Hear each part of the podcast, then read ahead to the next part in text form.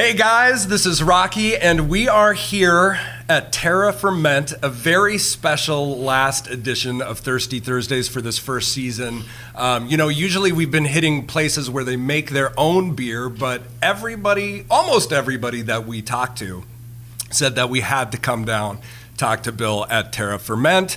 Bill, owner operator of this fantastic place right downtown Springfield you don't make your own beer, but you source beer from really all over the world, correct? Well, as much as I can. Yeah, I try to, I try to focus on the smaller breweries that maybe aren't getting paid enough attention as Yeah. far as the, the domestic ones, especially the Illinois ones. But then whenever I can, I try to get things from Europe. Uh, so to remind people of the classic styles Yeah. of Germany and of Belgium and of England, uh, wherever I can get them. That was always kind of the goal is to two focuses on not forgetting the origins of great beer, but also reminding people that there's a lot of great little breweries out Yeah. there.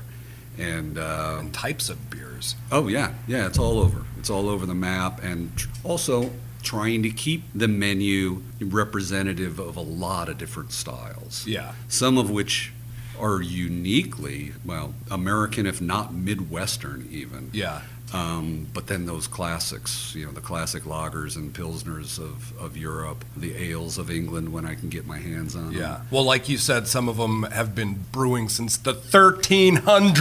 1300s. some of That's German ones. by monks. I think I've got one up there. There's one, a couple of German ones that are at least from the 1400s. Okay. They've been doing it for a long, long time, so they probably have it right by now. yeah, right. Still the original guy in the back. Yeah, still He's one old, old. dude in the back who keeps all the notes.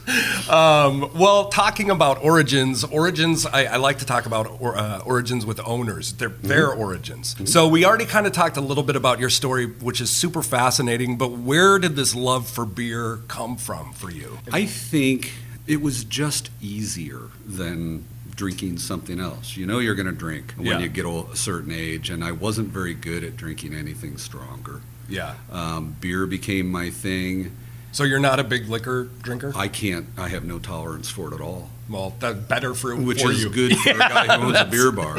Um, no, it's, it's just something that I didn't grow up around or anything. So probably like many people in college, you start drinking beer or, um, just because you do. But then I started discovering that there was more to it than you know your dad or your grandpa's beer, and there were Yeah. other things out there. And started discovering European things, drinking Guinness Stout, and Yeah. things like that. Traveling, Did you travel? Because you've been a lot of places around the world. Did you do that to taste beer? Was that kind of your thing? Or you were like, I'm getting out of Dodge and I'm going to drink beer while I do it? Well, it was in some cases. Traveling to the Pacific Northwest uh, was really just because I wanted to go there. I had always wanted to go there, but I also then discovered this beer movement that was going on there in like the 1980s. Which has now spread across the Which United, entire United States. Eventually got to the East Coast and then filtered into the Midwest eventually. And then traveling on my honeymoon in Ireland, it's just inescapable.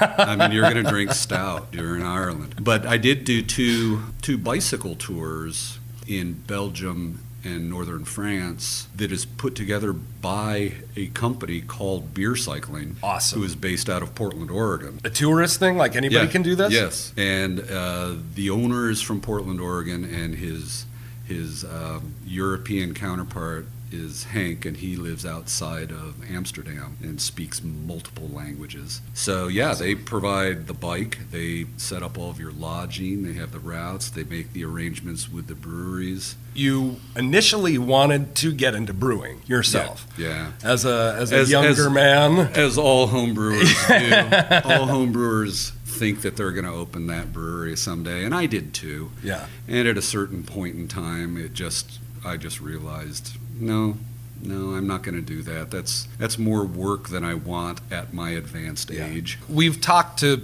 different brewery owners around the area, and there's, you know, one of the questions I ask is about obstacles that they go through. Um, and every one of them had, you know, at least multiple, whether it was construction or distribution issue, you know, there was always a lot of headaches, and I totally understand that. Yeah, there's a lot of headaches. There's a lot of regulation. There's a lot of uh, yeah. There's a lot more to Laws. do, and it's yeah, it's not cheap. It's not a Yeah. cheap thing to do, and you have to be really good at it. Yeah. or you should be really good at it. Do you have people come in, get blown away by tasting something with actual flavor and density to it? Well, I don't know how, if they get blown away, but I do always have something here for those folks. Mm-hmm. Um, and that's why I would have a classic German Pilsner Yeah, always on Yeah, tap. yeah. Because, you know, you want you want the customer to find something. Yeah, there's a lot of deer in the headlights when they look at the screen up there and say, uh, and then I, you know, you ask them, well, what do you usually drink? yeah, and I'm not going to, you know, criticize you for what your your your day in and day out beers. I just hope I've got something that might bring you over. The main beers in America, the the big brewery beers, I mean, they're all attempts to replicate beers from Germany. yeah.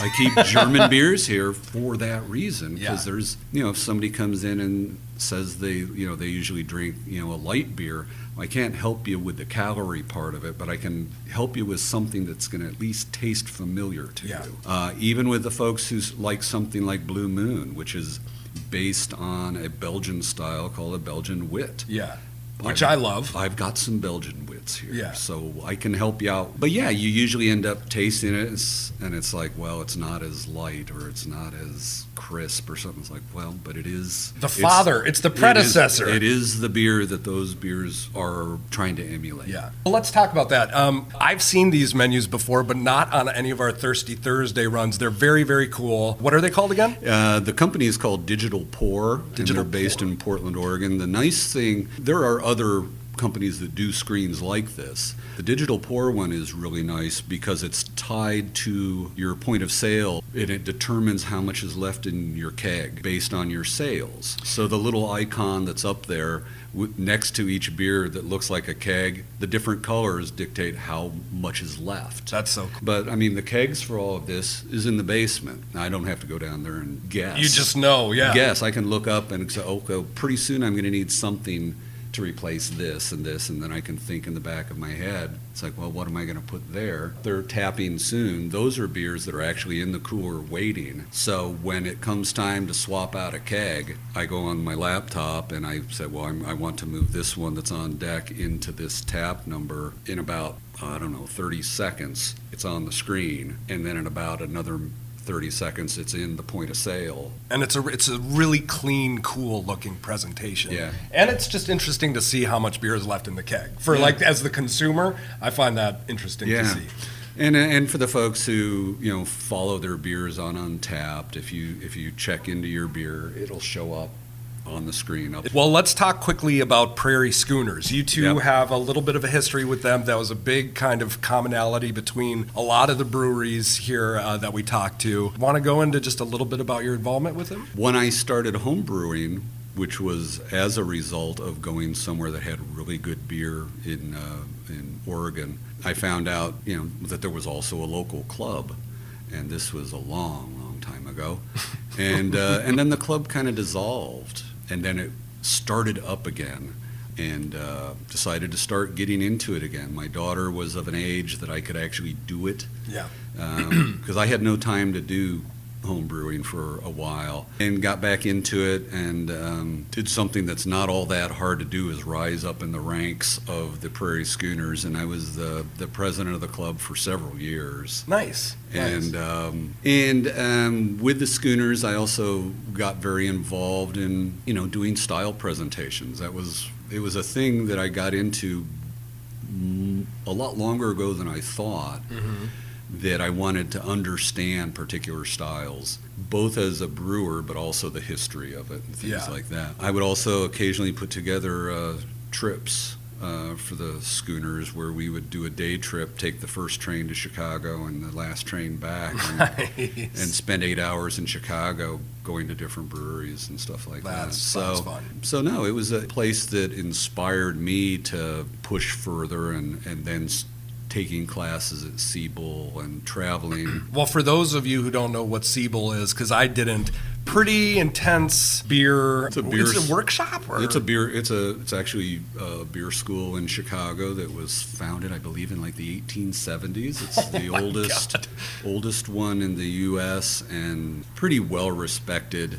In wine, you have the sommelier. Yes. Is there a beer version of the sommelier? There is, there is, and um, it's called a cicerone. A cicerone. It started in Chicago. Let's talk about how do you curate your taps? Um, most of it is pre-COVID. The idea was to have. Uh, I have 24 taps. The idea was to have 12 European Yeah. taps and 12 domestic taps. And the domestic ones, without trying very hard, ended up being almost all Illinois or Midwestern, which just worked out well. Once COVID hit, a lot of breweries stopped kegging beer. They hmm. started canning and bottling more. So now it's a mishmash. I mean, there are still some I can get, some are coming through. And luckily, it's some of the ones that help out with that. You know, what do you have that tastes like Bud Light? Yeah. I can say, well, I've got a German Pilsner or I've got this and that. Uh, there's a wonderful place in Chicago called the Pilot Project where brewers get to get their start on somebody else's system.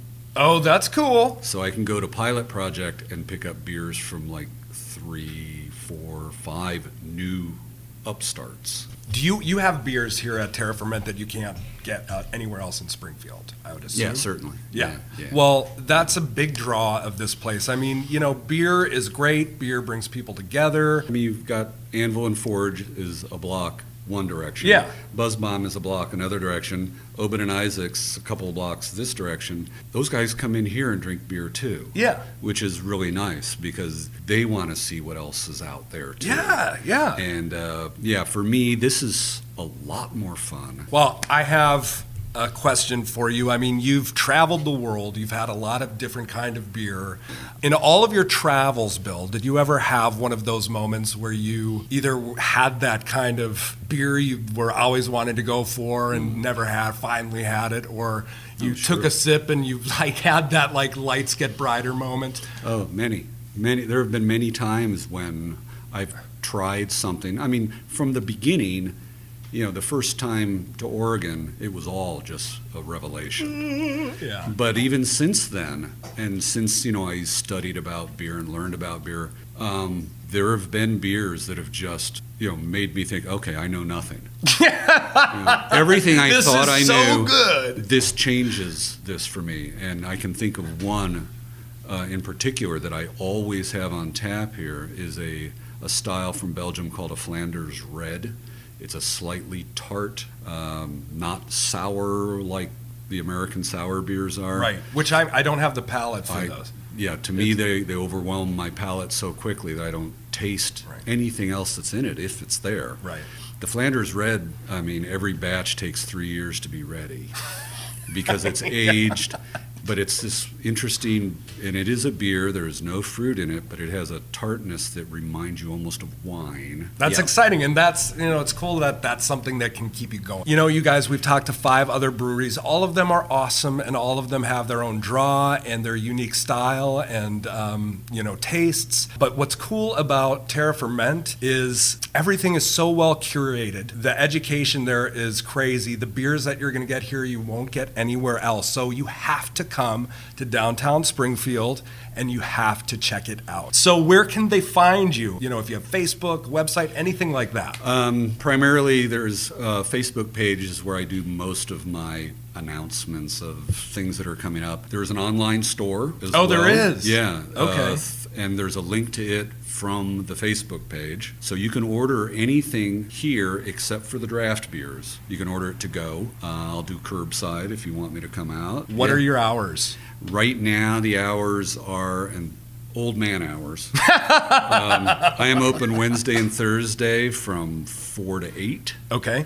I am open on Friday from 4 to 10, and I'm open on Saturday from 1 to 10. Uh, Bill, it has been a pleasure. Thank you so much for Thanks. taking the time and talking to us. Uh, this is our last one for the series. This was a great Thirsty Thursdays. Terra Ferment, downtown Springfield.